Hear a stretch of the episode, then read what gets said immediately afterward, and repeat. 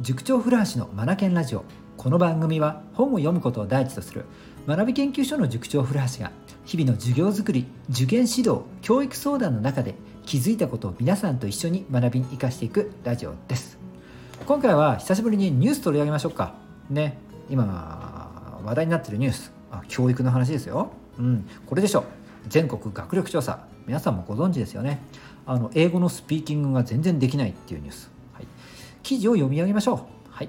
えー、っと朝日新聞から取りますね。8月1日付の朝日新聞。英語話す政党12%文科省学習状況に課題。全国学力調査。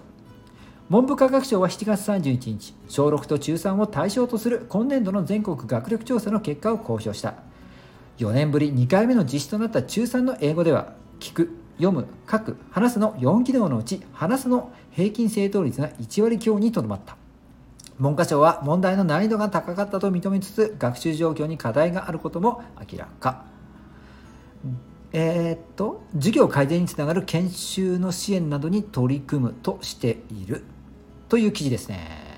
これ皆さんどう思いました？はい。はい。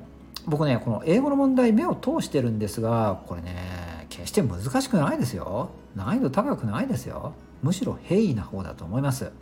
うん。それでねもうちょっと言いたいのはねこの問題ねなんとうんと別に即興で求められてるわけじゃなくてね話す内容を考えましょうということで考える時間1分与えられてるんですよね。この内容で1分ならば答えられるでしょっていうか答えられないっていうことは日本人のね中3の英語レベルってかなり低いですよ。ということがあらわになってますよこれ、うん、6割6割の生徒が0点。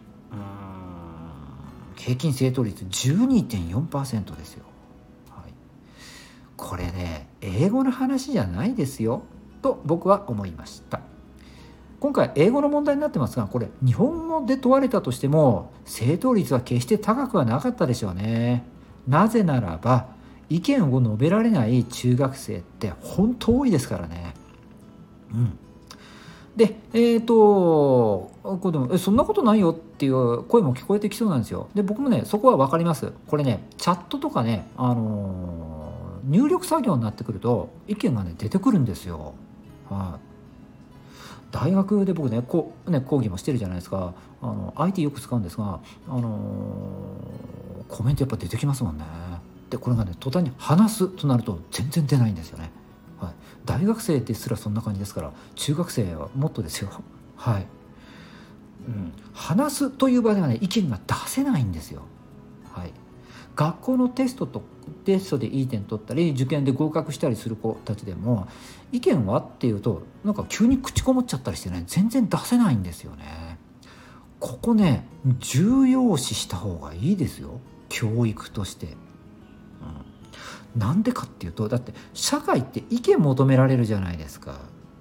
うん、あなたのオリジナル意見は。うん、これはビジネス現場で。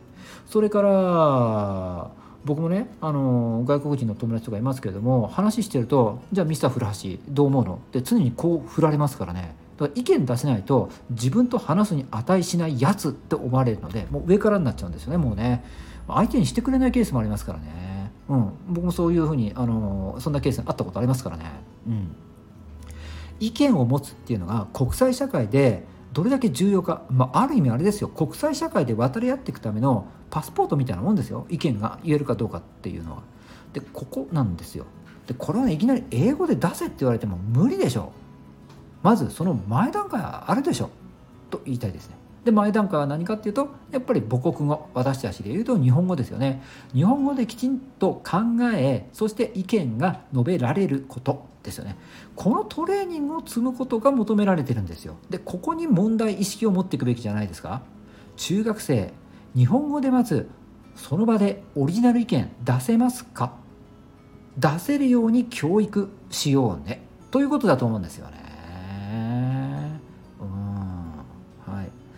えーと、日本の文科省43億円のお金を使ってねあの教育改革とか教育の強化っていうのをしているようなんですがもうあれですよ高度経済成長期の教育モデルに43億円投じてもしょうがなくってもう抜本的に変えなくちゃならないんですよそで抜本的に変える方向にお金を投じるべきなんですよね。うん高度経済成長期の教育モデルをなんかこう強化するようなとか、えー、と肉付けするような使い方じゃダメですよ。はい、だって国際社会と合ってないんですもん。うん、で今日あのちょっと話それるんですが不登校を扱う先生の話を聞いたんですよね。不登校を扱う先生の話。で、えっと、その先生がねあなるほどっていうことをおっしゃっていてこれだけ不登校の子が多い今日この頃。